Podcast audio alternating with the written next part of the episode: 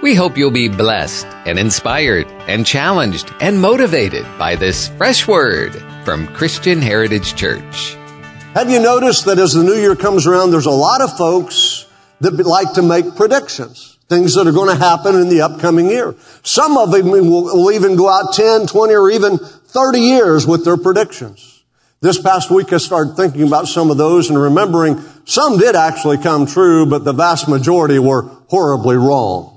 Kind of remind me of the prediction that was made in nineteen sixty-seven, where those who were experts in the realm of technology predicted that by the turn of the century, Americans would only be working twenty-two hours a week and twenty-seven weeks out of the year because technology would have taken over that much of our jobs. And I thought, man, did they ever miss that? How's that working out for you? Anybody here working twenty-two hours a week and twenty-seven weeks a year? Probably not unless you're retired. Just doesn't work that way, does it? We need to understand there's a lot of things people tell us that simply don't come true. But one thing we need to be aware is we should focus on the fact that we need to prioritize our lives in the new year so that God gets honor and glory in everything we do. And in three hundred sixty-four days, we should be able to look back on two thousand seventeen, not with regrets, not with I wish I would have, but saying, I lived my life to the fullest. I gave God my all, and I was enriched and benefited because of that. So the Apostle Paul gives us some advice about how we ought to live in these verses of Scripture from Ephesians five. He says, be very careful then how you live, not as unwise, but as wise, making the most of every opportunity because the days are evil. Therefore, do not be foolish, but understand what the Lord's the will Lord's will is. So when I look at that passage of Scripture, those two short verses, it tells me several things. Number one, it tells me our time is limited as my time is limited. This morning, we understand our time on earth is limited. Show me, O Lord, my life's end and the number of my days, and let me know how fleeting my life is, the psalmist said in Psalm thirty-nine, verse four. You know, when I think back uh, and we realize that we've been promised seventy, eighty years through the Scripture, that seems like a long time if you're fourteen years old. Seems like it will never occur, never happen. Matter of fact, I remember when I was young, and I thought anybody over forty should have already bought their funeral plan. You know what I mean? Perspective. It's all relative. But now that I'm on the other side of forty, that seems like a pretty young age to me. A lot of days yet to live. We need to understand that we have to make the most of every opportunity. And Paul said we should do that because the days are evil. We know from John chapter ten that we have an enemy. And our enemy is a thief and a liar. He comes to steal, kill, and destroy. One of the things he loves to destroy is the most precious commodity we've ever been given, and that's our time. We all have the same amount of time. Did it ever amaze you when you see someone that can get so much done in the same amount of time as someone else who's sitting there twiddling their thumbs? Because they learned how to handle their time.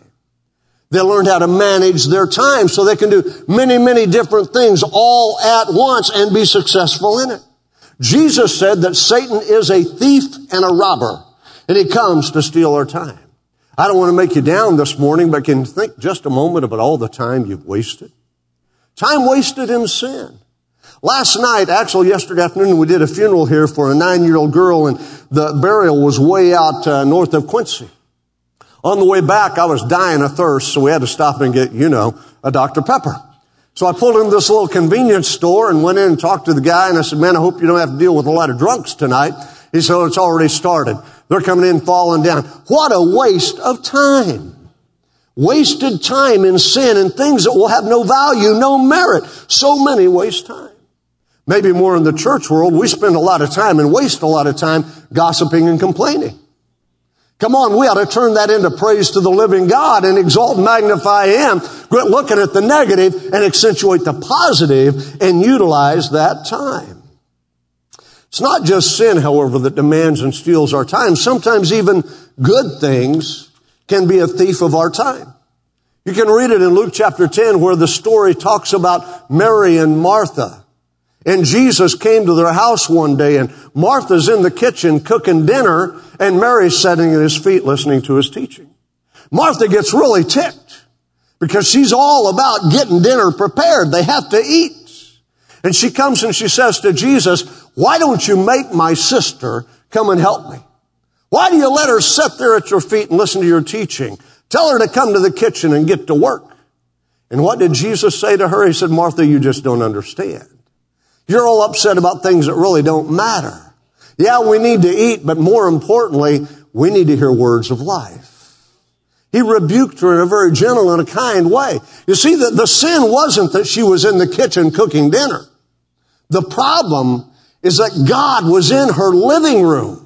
And she was so preoccupied with what was right in front of her, she missed that fact. You know, I considered it and I thought, that's so much like you and me. So many times God is right here, but we're preoccupied with what's going on in our life, and we miss the fact that God has showed up in our living room. We miss an opportunity for Him to do something mighty and wonderful in our lives. We make that mistake every single day because we're so busy dealing with life, we forget the eternal. And as a result of that, we find ourselves overcommitted. I talked to a guy last week that said, I've got to go to six New Year's, New Year's Eve parties this Saturday night. And I'm thinking, you need to be committed. You know, you need to find the insane asylum and check yourself in. That's ridiculous. That's ridiculous. Overcommitments. Think about it. Our closets are full. Our garages are overflowing. You know, garages are meant to hold cars, right? Not all the junk we don't know where else to put. By the way, if you have some of that, give it to Good Samaritan and they'll turn it into cash and support a ministry. Amen. So we need to understand we're overcommitted. And we went into debt to pay for all of these things we think we need, and then we simply store away.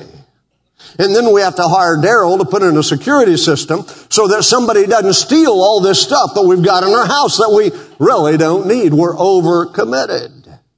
And then we're overloaded with work. We get up early, we fight traffic, we put up with difficult people, we experience inhospitable working conditions because we got to work to pay for all that stuff that's sitting in the garage, amen?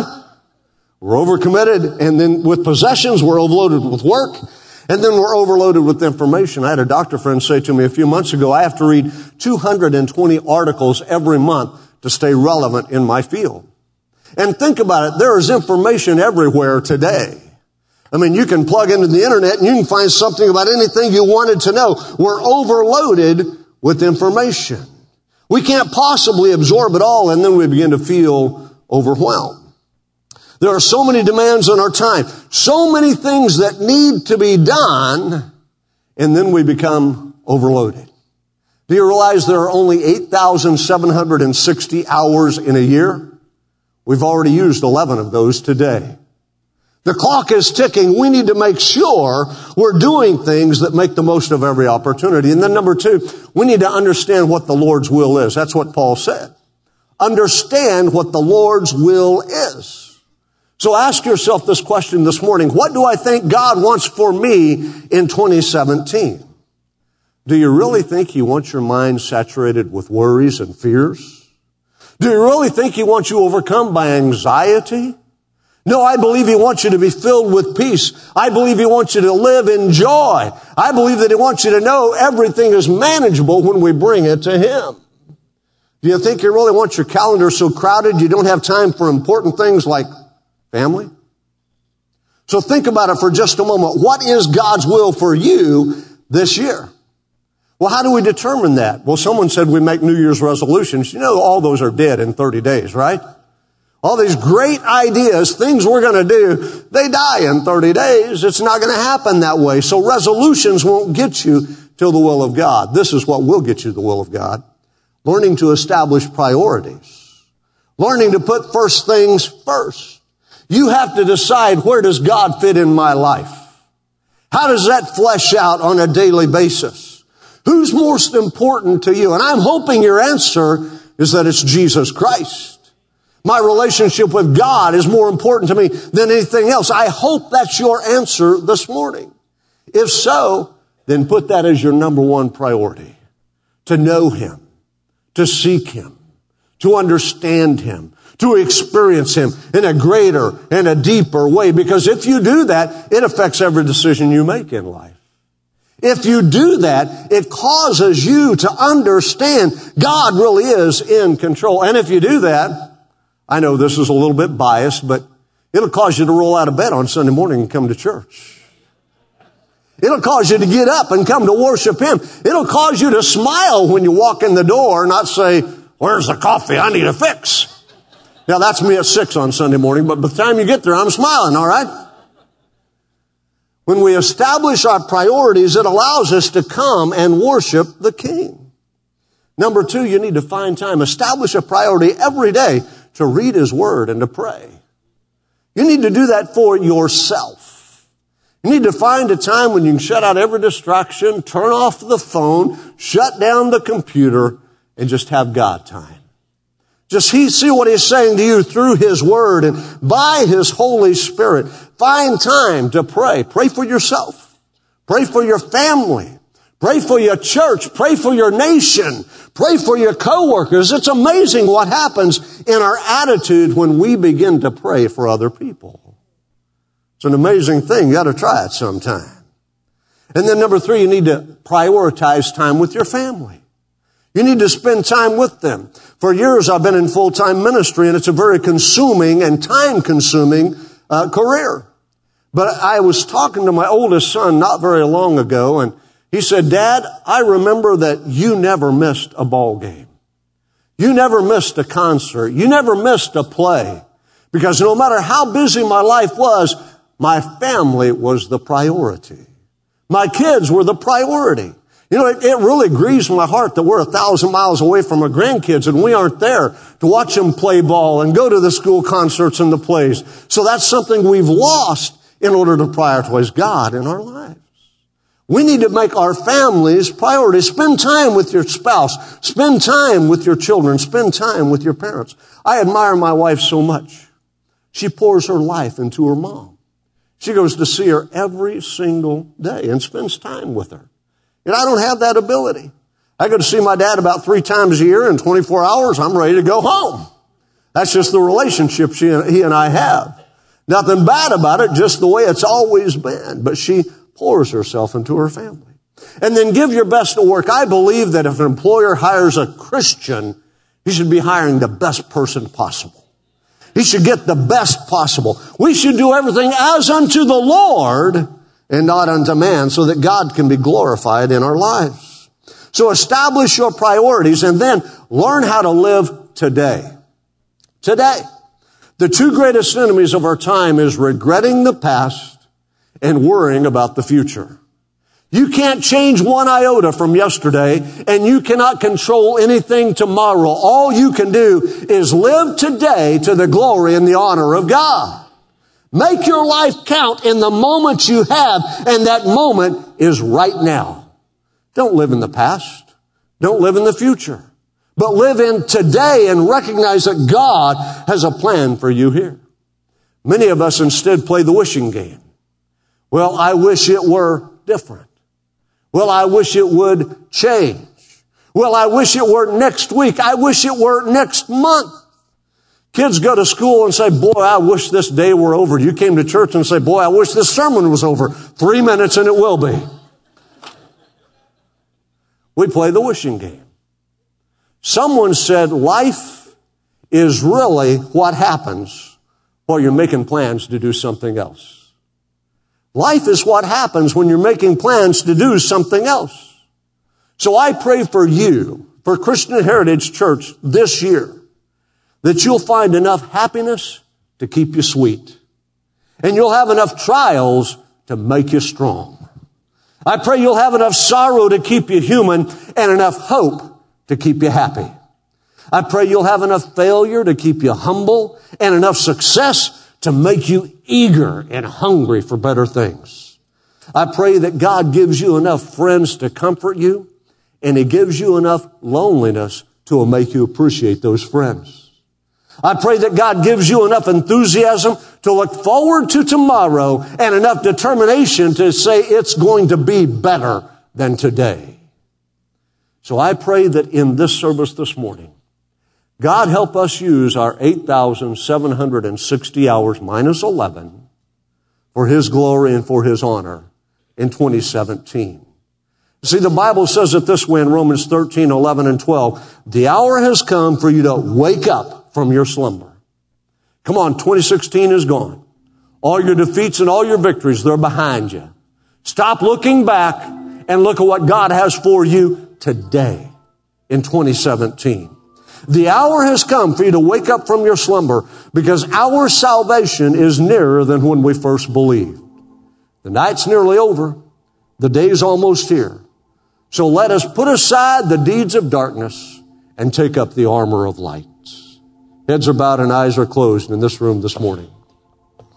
Father, we thank you that you have a plan for our lives, that your plan is perfect and complete, that you make no mistakes or errors as you guide us and lead us. So in this room this morning, I pray for every person who is anxious about a new year. And you'll remind them that through their worry and their anxiety, they can't put hair on their head, they can't grow taller, that all we can do is trust you. So would you help them to stop worrying about tomorrow and live in today, and in the promise of God for today. And Lord, I pray for those in this room who are bound by guilt and bound by memories from yesterday and last year. They just can't let it go. It's holding them captive.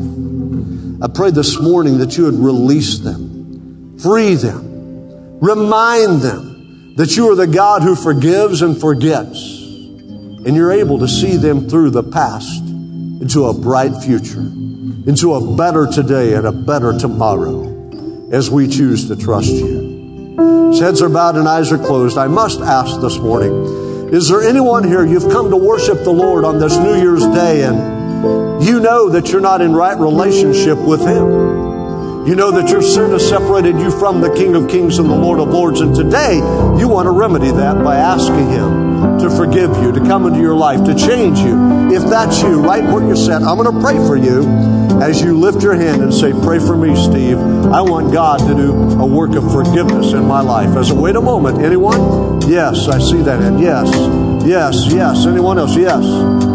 Anyone else who'll join these five and say, I want God to do a work of forgiveness in my life? Anyone else? There's a wait just another moment. I'm going to pray for you, and I want everybody in this room to pray this prayer with me. So if you're one of those five or six that lifted your hand, as you pray, believe that God is hearing you. Believe that he is the Son of God, that he died for your sins, and when you ask, he forgives you of those sins. Let him do a work in your life this New Year's morning that will change the rest of your life. So everybody, would you pray this prayer with me? Dear Jesus, I'm a sinner. I need a Savior. I ask you to come into my heart. I ask you to forgive my sins. I ask you to repair, repair the breach that sin caused. Make me a child of God. I confess you as my Lord. I receive you as my Savior. Now change me. Change me. Change me. Erase my sin and make me a child of God. I pray it in Jesus' name. In Jesus' name, amen. If you prayed that prayer in faith this morning, God heard you. The next step is to tell someone that I've asked Jesus to forgive me. So if you don't see anybody around you, you can tell that you find me at the door on the way out and you tell me, I asked Jesus to forgive me this morning. And then you get in church every Sunday. Open your Bible and read it every day. If you don't have a Bible, we'll give you one. Get in the New Beginnings class on Wednesday night and let God help you to grow in him and become the man or the woman he wants you to be in twenty seventeen. Stand with me this morning. Our prayer is that God will take this word and plant good eternal seeds deep into your soul. Father, we pray for your great wisdom to infiltrate this listener, draw them to you, and take them gently down the road to their next destination in life. And if you're in need of a home church, we invite you to join us at Christian Heritage Church on Shera Road in Tallahassee, Florida. A multicultural church founded on the truth of God's Word and the power of the Holy Spirit.